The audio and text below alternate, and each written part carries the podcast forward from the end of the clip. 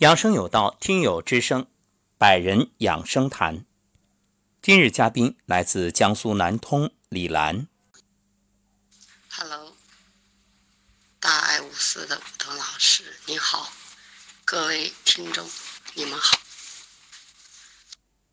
我是来自江苏南通的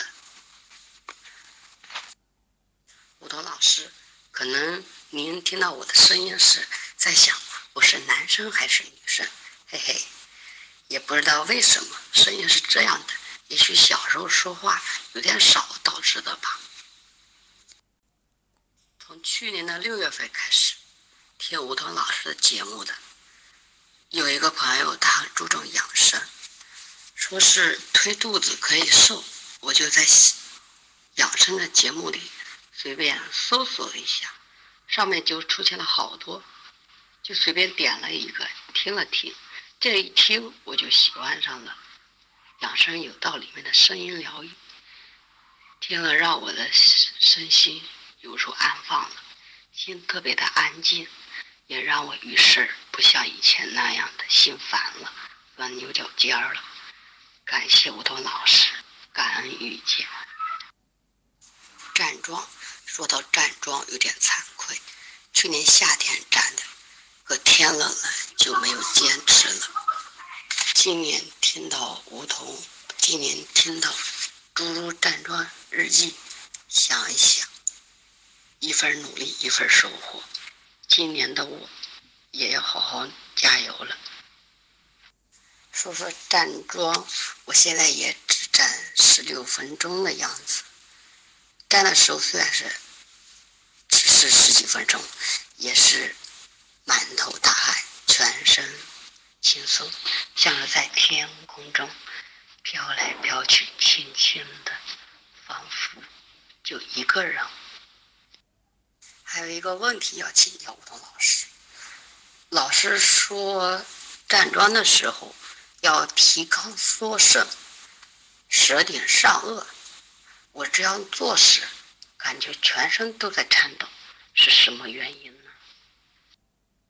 自从有了吴腾老师的节目，我每天都会听，还有每天都会看一些老师有没有更新，有那种期盼的感觉，觉得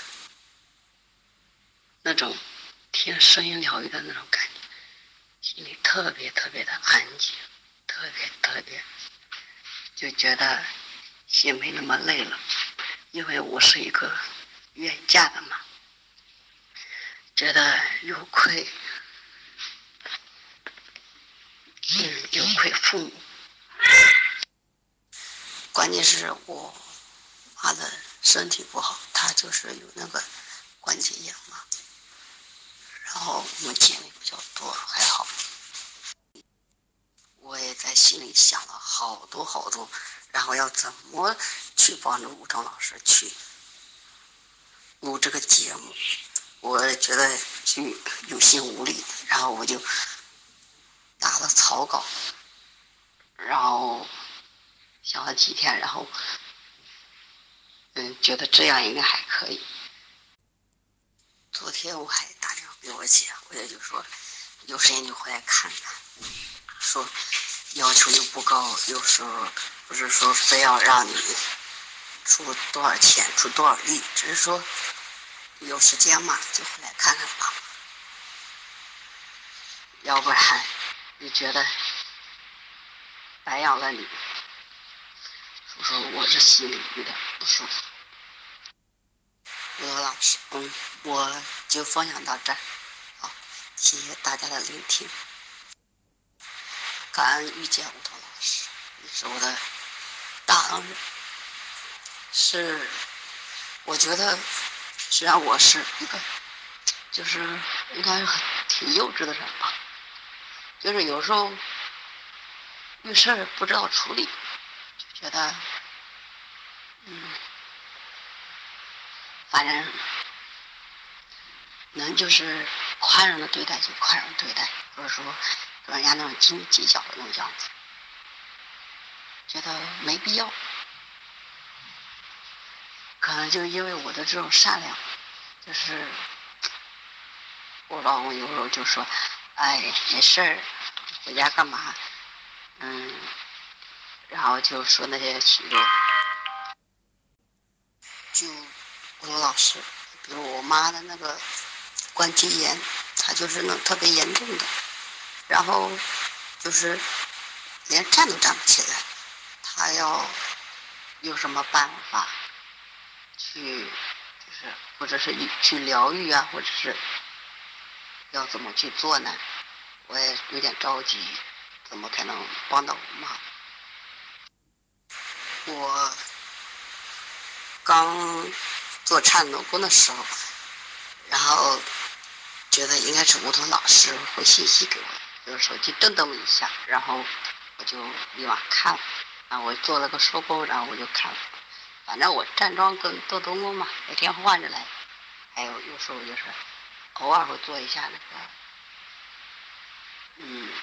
太极养生步，反正每天我就会进行拉筋。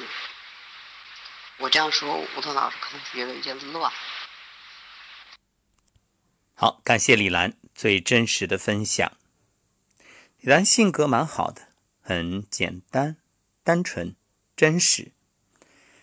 其实每个人的性格啊，它是不分好坏的，所以要关注自己积极的一面。关注自己的优点，去肯定它。比如，你会在想：“哎呀，我这个性格是不是有些时候考虑问题不够周全啊？”事实上，你的优点就在于简单，所以简单就快乐。不过呢，在这个简单之上呢，可以适当的增加一点界限和原则，就是。我可以很简单，我也可以很善良，但我的善良有底线，这样就不用担心别人会伤害你。也就是我可以忍让，但不是无原则的迁就。我们曾经在节目里说过两句话：没有苛责的严厉，没有妥协的温柔。你的温柔不要妥协就好了。另外，关于站桩呢，李兰提到两件事儿，一个啊，就前面说提肛缩肾，好像感觉。这样站的时候，身体会抖，没关系，抖你就顺应身体的感受，不用去控制它。那么在刚开始练的时候，提肛缩肾动作会不太自在，包括舌顶上颚，总是脑子里要想着这件事儿，这个很正常，它属于一个动作的泛化阶段，就是初始阶段，动作不协调啊，首尾不兼顾啊，好像顾了这一头就忘了那一头啊。啊这个没关系，慢慢的时间长了，习惯成自然，你往那一站，哎，不自觉的就做了提肛缩肾，这其实就是在自我养护，那时候就好了。身体的抖，慢慢慢慢的，它也会有一个适应的过程。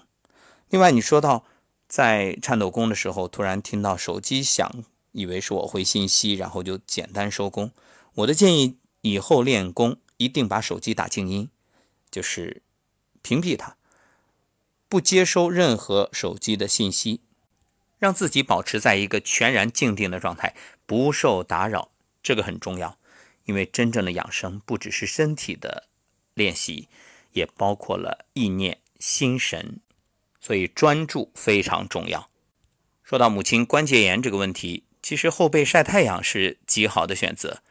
关节炎啊，有风有湿啊，当然身体也有寒。所以通过这样的方式来驱驱寒、驱风、驱湿。另外，妈妈也可以站桩。也许你会说，那站都站不住，怎么做这个练习呢？没关系啊，哪怕是坐在椅子上，两个手哎往上一抬，掌心对着中丹田，或者举不起来，哪怕是斜向下对着下丹田都可以。闭上眼睛，关键是用意念去观想，观想。身体的八万四千毛孔都打开，然后有能量从这张开的毛孔进入身体，然后身体里面的这风寒暑湿燥火，当然主要就是寒气湿气往外排，包括风邪往外排，就感觉身体像一个过滤器，外面的新鲜的空气、新鲜的阳光、新鲜的能量进来，然后身体里的这些。啊，病气、寒气、湿气、风邪往外出，这样做一个能量的交换。